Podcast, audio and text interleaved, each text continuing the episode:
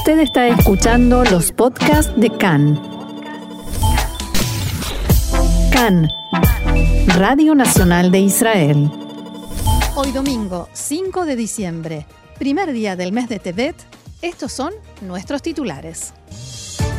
Irán y Estados Unidos se acusan mutuamente de la falta de avances en las negociaciones del acuerdo nuclear. El gobierno israelí sigue subiendo el tono de sus declaraciones en contra del acuerdo e intensifica los contactos diplomáticos. Coronavirus, el coeficiente de contagio está por debajo de 1 y hay 7 casos de la variante Omicron.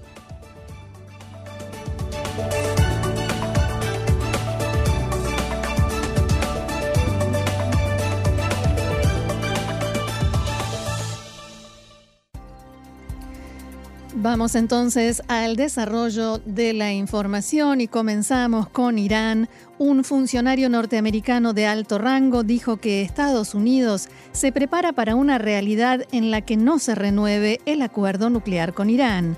En Israel estiman que en Washington están cerca de definir cómo actuarán si las negociaciones fracasan, si se conformarán con un acuerdo provisional o aumentarán la presión sobre Teherán. Las autoridades israelíes quieren influir en la decisión norteamericana y especialmente impedir que se llegue a este acuerdo provisional. En ese caso, Irán aceptaría congelar parte de su actividad nuclear a cambio del levantamiento de parte de las sanciones. Desde Irán, mientras tanto, dicen que el principal obstáculo en el camino hacia la renovación del pacto nuclear es la falta de voluntad norteamericana para levantar las sanciones.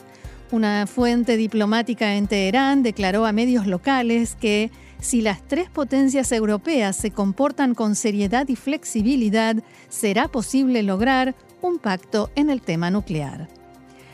Aquí en Israel, el primer ministro Naftali Bennett llamó esta mañana a las potencias a continuar con una línea firme y que a dejarle en claro a Irán que es imposible negociar y al mismo tiempo enriquecer uranio. Al comienzo de la reunión semanal de gabinete, Bennett pidió a Estados Unidos que utilice otro tipo de herramientas frente a la carrera iraní en el campo del enriquecimiento. Según Bennett, Irán debe comenzar a pagar precios por las transgresiones que comete. Y vamos a dar más detalles sobre las conversaciones y su estado actual en el siguiente informe que hemos preparado. Diplomáticos que negocian en Viena con Irán para revivir el acuerdo nuclear de 2015 o establecer uno nuevo, declararon un receso luego de cinco días en las conversaciones para consultar con sus gobiernos y se reunirán de nuevo en los próximos días, o al menos eso anunciaron. El jefe de la delegación europea, Enrique Mora, dijo que hubo algunos progresos mínimos hasta el momento, pero hace falta más convergencia en sus palabras. Así que hemos reanudado las conversaciones detalladas y hemos identificado los obstáculos que tenemos por delante, decía Mora. Ahora es el momento de consultar con las capitales. Reanudaremos las conversaciones aquí en Viena la semana que viene. Tenemos retos sustanciales por delante, continuaba. El tiempo no es ilimitado. Hay un sentido obvio de urgencia. Y nuevamente, no tenemos mucho tiempo y sí mucho trabajo por hacer. Pero sobre todo necesitamos cierta convergencia de políticas para iniciar las negociaciones conduciendo hacia nuestro único objetivo, que es el mismo para todas las delegaciones, devolver la vida al acuerdo nuclear, hacer que Estados Unidos cumpla plenamente con el acuerdo y hacer que Irán vuelva a su compromiso nuclear. Los representantes de Irán, Rusia, China, Francia, Alemania y Gran Bretaña se reunieron durante varias jornadas en el mismo lugar donde fue firmado el acuerdo hace seis años. Mientras tanto, una delegación estadounidense, encabezada por el enviado especial del presidente Joe Biden para Irán, Robert Malley, se alojaba en un hotel cercano y recibía información sobre las conversaciones a través de diplomáticos de los otros países. En Estados Unidos, la primera evaluación de esta etapa de las conversaciones no ha sido tan positiva. La portavoz de la Casa Blanca, Jen Psaki, dijo en una conferencia de prensa que Irán no se comportó de forma constructiva en la séptima ronda de negociaciones e instó a los iraníes a demostrar un mayor compromiso. The new Iranian administration did not come to Vienna with constructive proposals. The first six rounds of negotiations made progress. La nueva administración iraní no llegó a Viena con propuestas constructivas. Las primeras seis rondas de negociaciones avanzaron, encontrando soluciones de compromiso creativas para muchas de las cuestiones más difíciles que eran complejas para todas las partes. El enfoque de Irán esta semana no fue, lamentablemente, tratar de resolver las cuestiones pendientes. Y aún más importante, es destacar que Irán inició esta nueva ronda de negociaciones con una nueva serie de provocaciones nucleares, según informó esta semana la Agencia Internacional de Energía Atómica, y aún no ha logrado llegar a un entendimiento con la agencia para establecer la cooperación y transparencia que se han degradado en los últimos meses. En este mismo sentido, se expresaron en declaraciones a agencias internacionales fuentes diplomáticas de Alemania, Francia y el Reino Unido. De acuerdo con Associated Press, las fuentes expresaron su decepción y preocupación por los grandes cambios que está proponiendo el nuevo gobierno iraní, relativos sobre todo al levantamiento de las sanciones que ahogan su economía y denunciaron que Teherán está dando marcha atrás en los compromisos alcanzados durante las negociaciones previas. Por su parte, el secretario de Estado norteamericano, Anthony Blinken, declaró en una conferencia de prensa. Lo que no es aceptable y lo que no permitiremos que suceda es que Irán intente alargar este proceso mientras continúa avanzando inexorablemente en la construcción de su programa nuclear. Entonces, hemos dicho todo el tiempo que si el camino para volver a cumplir el acuerdo resulta ser un callejón sin salida, buscaremos otras opciones. Y también en Israel, por supuesto, hubo este fin de semana reacciones a estas conversaciones y sus resultados. El jefe del Mossad, David Barnea, fue el encargado en la noche del jueves de enviar un mensaje contundente del gobierno israelí al régimen en Teherán.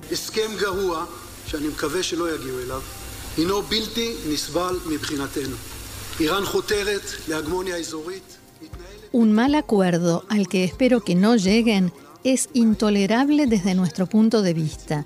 Irán busca la hegemonía regional, se maneja con terrorismo que nosotros frenamos día a día en todo el mundo y amenaza en forma constante la estabilidad de Medio Oriente. Por eso, nuestros ojos están bien abiertos, estamos en alerta y haremos, junto con nuestros colegas en las fuerzas de seguridad, todo lo necesario para alejar de Israel la amenaza e impedirlo por todas las vías.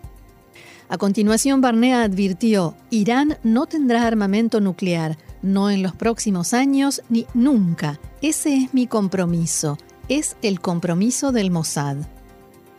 A estas declaraciones de Barnea se suma su viaje a Washington, donde, según fuentes citadas por medios israelíes, intentará convencer al gobierno norteamericano de que no firme un acuerdo intermedio o provisorio con Irán, un acuerdo en el cual el régimen iraní no se vea obligado a cumplir todos sus compromisos respecto del programa nuclear. En lugar de eso, dirá Barnea de acuerdo con las fuentes, Occidente debe aplicarle duras sanciones. La fuente también dijo que las reuniones son consideradas por Israel como extremadamente significativas. El jefe del Mossad enfatizará que si finalmente se llega a un acuerdo con Irán, Israel no estará vinculado legalmente u obligado a respetarlo y continuará con los esfuerzos para frustrar la actividad nuclear de la República Islámica.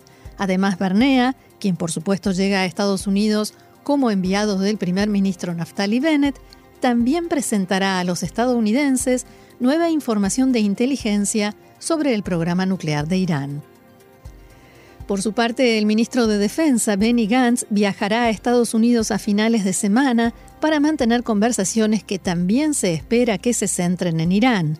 Anoche, un funcionario estadounidense dijo a la agencia Reuters, bajo condición de anonimato, que Irán se alejó de todos sus compromisos previos sobre la reactivación del acuerdo nuclear de 2015. Abro comillas, no podemos aceptar una situación en la que Irán acelera su programa nuclear y ralentiza la diplomacia nuclear, dijo el alto funcionario de la administración estadounidense, haciéndose eco de la advertencia de Blinken. El funcionario señaló que en las conversaciones de esta semana, Irán dio marcha atrás en todos los compromisos que había hecho en meses de conversaciones anteriores para revivir el acuerdo, al tiempo que mantuvo los compromisos asumidos por las otras partes y busca agregarles y exigirles más. También detalló que no está claro cuándo se reanudarán las conversaciones y que Washington se está preparando para un mundo en el que no hay retorno al Plan de Acción Integral Conjunto, o sea, el acuerdo de 2015. Según este funcionario, probablemente habrá más sanciones si Washington concluye que Irán ha matado las negociaciones. Seguimos en Irán porque la televisión local informó en las últimas horas que se escuchó una fuerte explosión cerca de la ciudad de Natanz a consecuencia de una prueba de misiles. Según el comandante de la Fuerza Aérea iraní citado por la televisión estatal, las unidades de defensa aérea dispararon el misil para probar una fuerza de reacción rápida sobre Natanz, un lugar donde recordemos hay instalaciones nucleares. Según el portavoz del ejército de Irán, Shahin Taki Yani, la explosión se debió a una prueba del sistema de misiles. Las unidades de defensa aérea dispararon el misil para probar cómo defender rápidamente a la localidad de Natanz, informó Taki Yani, que aseguró que estos ejercicios se realizan en un entorno completamente seguro y en total coordinación con la red de defensa. Según otra fuente no identificada, citada por la agencia IRNA, la explosión no tuvo nada que ver con las instalaciones nucleares ni causó daños o víctimas. Por otra parte, una delegación oficial siria encabezada por el ministro de Relaciones Exteriores, Faisal Mikdad, llegó a Irán para una visita de dos días. Fuentes en Teherán declararon a la agencia de noticias oficial siria que las conversaciones tratarán sobre cómo reforzar las relaciones entre los dos países. Mañana llegará a Teherán el asesor de seguridad nacional de Emiratos Árabes Unidos, el jeque Tahnun bin Zayed Al Nahyan. Información local de Israel. En la tarde de ayer, un terrorista palestino apuñaló a un joven judío ultraortodoxo en el cuello en una calle cercana a la puerta de Damasco, en la ciudad vieja de Jerusalén, y luego intentó atacar a agentes de la Gendarmería israelí. La víctima del ataque, Abraham Elimelech, de 21 años, sufrió heridas de mediana consideración y se recupera favorablemente. El atacante fue identificado como Muhammad Shaukat Muhammad Salima, un joven de 25 años de la ciudad de Salfit, en la margen occidental, que se encontraba ilegalmente en Israel. Los dos gendarmes fueron liberados en la mañana de hoy sin restricciones tras haber sido interrogados por el Departamento de Investigaciones Internas de la Policía y sus armas les serán devueltas mañana. En este caso, el accionar de los efectivos ha sido objeto de una evaluación más exhaustiva de lo normal debido a un video de la escena que muestra a los oficiales disparando contra el sospechoso varias veces mientras este ya estaba tendido en el suelo. Los agentes dijeron que temían que aún fuera peligroso cuando le dispararon y que no sabía, no sabían qué estaba escondiendo sobre su cuerpo. El video generó una ola de comentarios y críticas, especialmente de legisladores de los partidos árabes israelíes. Muchos comparan lo sucedido con el incidente que protagonizó en 2016 el soldado israelí Elor Azariah, que finalmente fue condenado a prisión por su acción. El primer ministro Naftali Bennett, el jefe de policía Kobi Shabtai y otros funcionarios del gobierno manifestaron su respaldo a los gendarmes que actuaron y mataron al terrorista. El ministro de Seguridad Pública, Omer Barlev, declaró a Khan que los efectivos que mataron al terrorista actuaron como se espera de ellos, en sus palabras, y que el interrogatorio fue un procedimiento de rutina.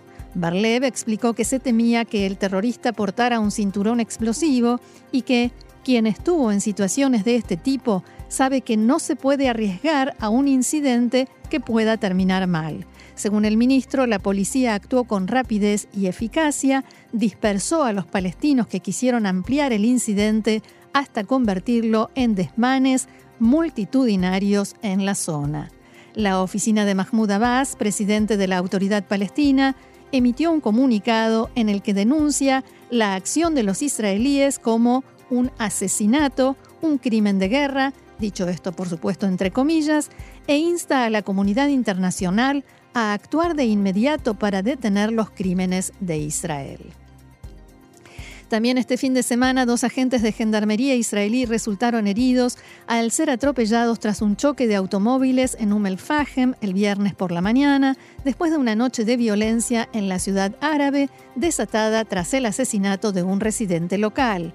La policía dijo en un comunicado que uno de los oficiales sufrió heridas de mediana consideración y el segundo lesiones leves. La sucesión de hechos violentos comenzó con la muerte de Mohamed Hamse Burgel, que fue asesinado en un ataque a tiros contra un vehículo la madrugada del jueves. Un segundo hombre resultó gravemente herido. El conductor aparentemente perdió el control del vehículo como resultado del tiroteo y se estrelló contra un camión. Durante la noche se informó de grandes descargas de disparos en la zona y fueron incendiadas varias viviendas en aparente venganza por el asesinato. Gran cantidad de agentes de policía y bomberos fueron trasladados a la zona. La policía arrestó a seis personas por actos de violencia. Según la ONG Iniciativas de Abraham, se trata del homicidio número 117 en la comunidad árabe este año, un récord de todos los tiempos. De los muertos, 98 eran ciudadanos árabes israelíes y 19 palestinos. Seguimos adelante con la información, volvemos a Medio Oriente y atención a lo que vamos a escuchar ahora, este sonido que inicia el siguiente informe.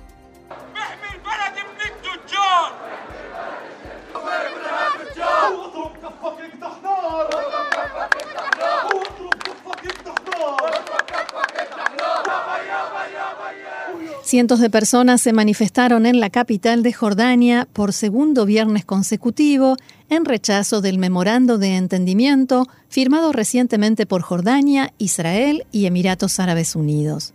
Como habíamos informado, el documento se refiere a la construcción de una importante planta de energía solar en Jordania que se utilizará para generar electricidad para Israel, así como para alimentar una planta desalinizadora para enviar agua a Jordania. El proyecto de energía solar sería implementado por una empresa emiratí. Durante la protesta del viernes, los manifestantes también pidieron al gobierno que cancele un acuerdo en virtud del cual Israel comenzó a bombear gas natural al reino el año pasado con el objetivo de reducir el costo de la energía para los consumidores jordanos.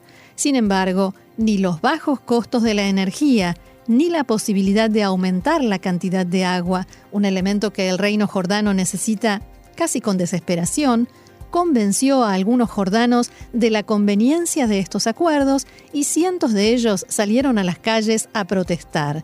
Hisham Bustani, coordinador de una de las campañas que rechaza el acuerdo de gas con Israel, decía lo siguiente.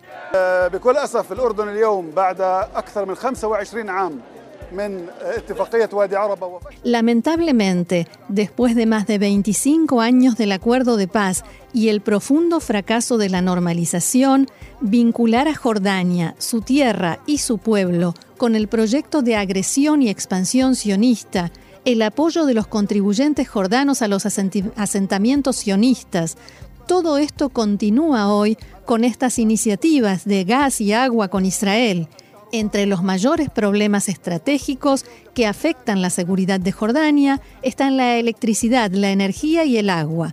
Los ciudadanos jordanos decimos hoy no a este enfoque, abajo con este enfoque y todos los que nos llevaron por este camino deben rendir cuentas.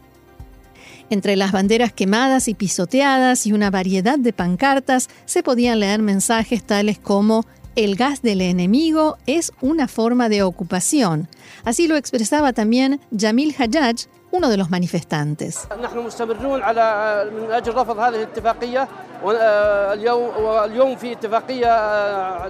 Rechazamos este acuerdo y el anterior. Rechazamos la intervención sionista en los asuntos de Jordania. El tratado de paz que repudiamos ha hipotecado la seguridad de Jordania a la entidad sionista y ha apoyado a la entidad sionista. Hoy tenemos gas y energía y podríamos invertir en eso.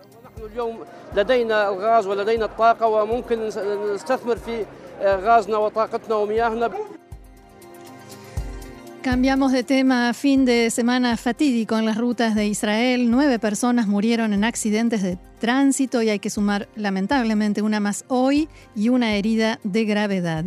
Dos niños resultaron muertos ayer en un accidente en Samaria, cerca de Ofakim, y fueron sepultados anoche en Rehovot. Se trata de Haleli Meoded, de seis años, y su hermano Tov Roí, de tres. La madre, Odaya, está internada en terapia intensiva en el hospital Sheva en estado crítico y el padre Yaniv en estado grave. Odaya estaba embarazada, pero el bebé no sobrevivió al accidente y anoche fue sepultado junto con sus hermanos. El vehículo de la familia Meodeds chocó contra un automóvil en el que viajaban dos jóvenes palestinos que también fallecieron en el momento y el lugar del accidente. La investigación policial indica que el vehículo hizo un giro en U en un lugar prohibido, era un automóvil sin permiso de circulación y estaba destinado al desguace. Al respecto también se refirió hoy el ministro de Seguridad Pública, Omar Barlev, y dijo que el gobierno anterior no llevó a la práctica sus propias decisiones y que hay carencia de efectivos y de presupuesto. El ministro explicó que el año próximo se reclutarán 800 nuevos agentes de policía, pero todos ellos serán destinados a la lucha contra la delincuencia y la violencia en la comunidad árabe israelí que es en este momento el objetivo principal de la labor policial. Hablemos ahora de coronavirus. Dos semanas después de que cambiara la tendencia en Israel, la cantidad de contagios nuevamente desciende. El coeficiente de contagio está una vez más por debajo de 1 y ayer se mantenía en 0,98.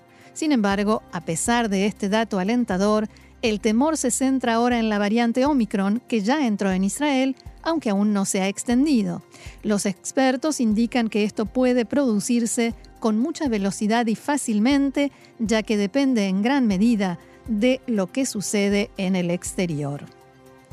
El director del Ministerio de Salud, profesor Nachman Nash, dijo esta mañana en una entrevista con Khan que todavía no se puede liberar un suspiro de alivio respecto de Omicron porque la nueva variante se está expandiendo por Sudáfrica y aún no tenemos datos exactos sobre su resistencia a la vacuna.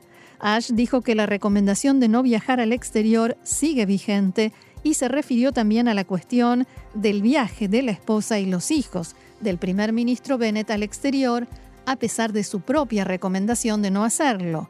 Lo que se espera de los funcionarios públicos electos es que den un ejemplo personal, dijo Ash, y continuó la cuestión de los familiares es más compleja. En forma general yo sostengo que no es momento para viajar al exterior debido a la nueva variante. En principio, habría sido mejor si se quedaba en el país, pero no conozco las circunstancias, las razones que se evaluaron ni cómo se tomó la decisión. Hasta el momento, el Ministerio de Salud informó que hay siete casos confirmados de la nueva variante. Cuatro de ellos son miembros de la misma familia, no vacunados que regresaron de Sudáfrica. Hay otros 20 casos en, los que existe alto grado de sospecha de que se contagiaron. Y la gran pregunta ahora es si esas cifras se elevarán y en ese caso, ¿cuándo y hasta dónde? Y claro, la pandemia no es un tema que preocupa solamente a Israel, sino al resto del mundo y la siguiente información nos lleva a Egipto, donde se inició la primera fase de ensayos clínicos para una vacuna contra el coronavirus fabricada localmente, Covivax, que el gobierno espera que posicione al país como centro de vacunas en África. El encargado de hacer este importante anuncio fue Khaled Abdel Jafar, ministro de Educación Superior de Egipto. كوفيفاكس الحقيقه يعني هو مقترح لمسمى لل- للفاكسين او للقاح المصري اللي تم آه، انتاجه وتم Covivax es el nombre de la vacuna de fabricación egipcia que fue producida y pensada por el Centro de Investigación Nacional hace más de un año y medio. Desde principios de abril del año pasado, el Centro de Investigación Nacional, a través de sus científicos y el doctor Mohammad Ahmad, así como el equipo de investigadores, han llevado a cabo una investigación de laboratorio, de ensayos preclínicos y ahora se inicia la primera fase de ensayos clínicos. Según explicó el ministro, la vacuna, que se está desarrollando en el Centro Nacional de Investigación Científica, ha demostrado producir anticuerpos contra muestras tomadas de individuos infectados. En una conferencia de prensa en el Cairo, Abdel Jafar dijo que el éxito de los ensayos es clave para garantizar que una vacuna egipcia esté disponible para que el país vacune a su población de 102 millones de personas.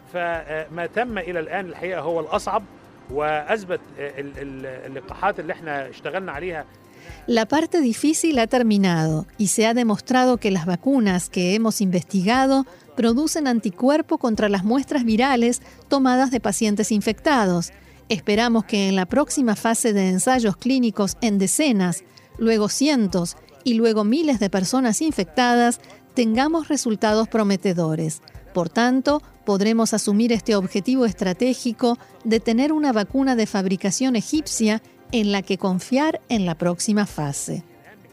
اهم جدا هو ان يكون في هناك لقاح مصري نستطيع ان احنا نعتمد عليه في المرحله القادمه Egipto ha recibido un total de casi 13 millones de dosis de varias vacunas bajo el esquema de intercambio de COVAX desde que comenzó su campaña de vacunación en enero pasado. COVAX es el programa respaldado por la Organización Mundial de la Salud y Gavi, Alianza Global para Vacunas e Inmunización, para enviar vacunas a países de ingresos medios y pobres. El gobierno egipcio también anunció la obligación para los trabajadores del sector público de vacunarse o someterse a una prueba semanal de coronavirus para poder trabajar en edificios gubernamentales. Nos vamos ahora hacia el Líbano porque allí el ministro de Información, George Kordahi, anunció este fin de semana su renuncia al cargo. Sin duda, la dimisión de un ministro libanés de ese rango no habría llegado a los medios internacionales si no fuera por la grave crisis que generó. Recordemos que este ministro hizo un comentario público antes de asumir el cargo explicando eh, cómo criticaba a Arabia Saudita y a los países del Golfo por la guerra en Yemen. El reino saudita retiró a su embajador y prohibió todas las importaciones libanesas. Lo mismo hicieron varios países del Golfo a continuación. Estas medidas afectaron a cientos de empresas e impidieron la llegada de cientos de millones en divisas al Líbano, que ya se enfrenta a una gravísima crisis económica. Las sanciones perjudicaron también a muchos libaneses que trabajan en países del Golfo y se vieron alcanzados por los problemas económicos y diplomáticos del país. En una rueda de prensa antes de presentar formalmente su dimisión al primer ministro libanés Najib Mikati y al presidente del Líbano Michel Aoun, Kordahi dijo que su presencia en el gobierno se ha convertido en algo absurdo y agregó. لبنان هو أهم من جورج إرداحي ومصلحة اللبنانيين أهم من موقع وزاري El Líbano es más importante que George Kordahi y los intereses de los libaneses son más importantes que un puesto ministerial. Así que he decidido dejar mi cargo y permaneceré al servicio de mi nación donde sea que esté. La crisis diplomática entre el Líbano y Arabia Saudí, Emiratos Árabes Unidos, Bahrein y Kuwait tuvo lugar a finales de octubre y Kordahi había resistido durante todo este tiempo a los pedidos y presiones para que dimitiera. Sin embargo, ha decidido dar un paso al costado ahora ante las presiones francesas con motivo de la visita del presidente Emmanuel Macron a Riyadh este fin de semana. Abro comillas, Hoy nos enfrentamos a nuevas circunstancias, dijo el ministro, tratando de explicar por qué ahora sí sucumbe a las presiones.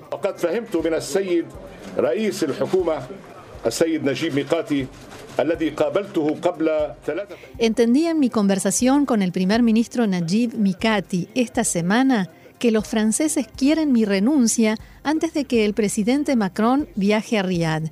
Eso quizás ayude a abrir el camino para el diálogo con el gobierno saudita y al futuro de las relaciones entre el Líbano y el reino saudí.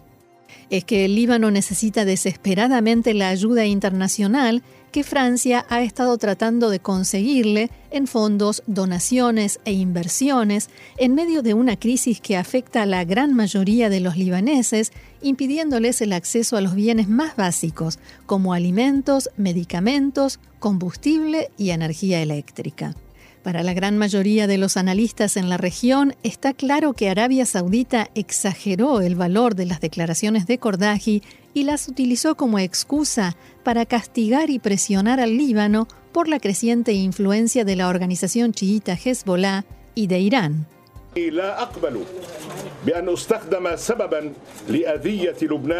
No acepto que me utilicen para perjudicar al Líbano, decía Kordaji este fin de semana, y a mis hermanos libaneses en Arabia Saudita y otras naciones del Golfo, y ver injusticia y daño contra mi gente. Prefiero ser yo el perjudicado o quien sufre. Los intereses de mi país, mi gente y mis seres queridos están por encima de los míos. Subsanado el problema y una vez que recibió formalmente la renuncia de Kordaji, el primer ministro Mikati declaró, Lamentamos todo lo que ha pasado y esperamos que se pueda pasar página y restaurar las relaciones normales con los hermanos del Reino de Arabia Saudí y los estados del Golfo. No está claro si la renuncia de Kordaji aplacará lo suficiente a Arabia Saudita como para revertir sus decisiones y evitar una mayor escalada o si abrirá la puerta para que se reanude el diálogo entre los dos países.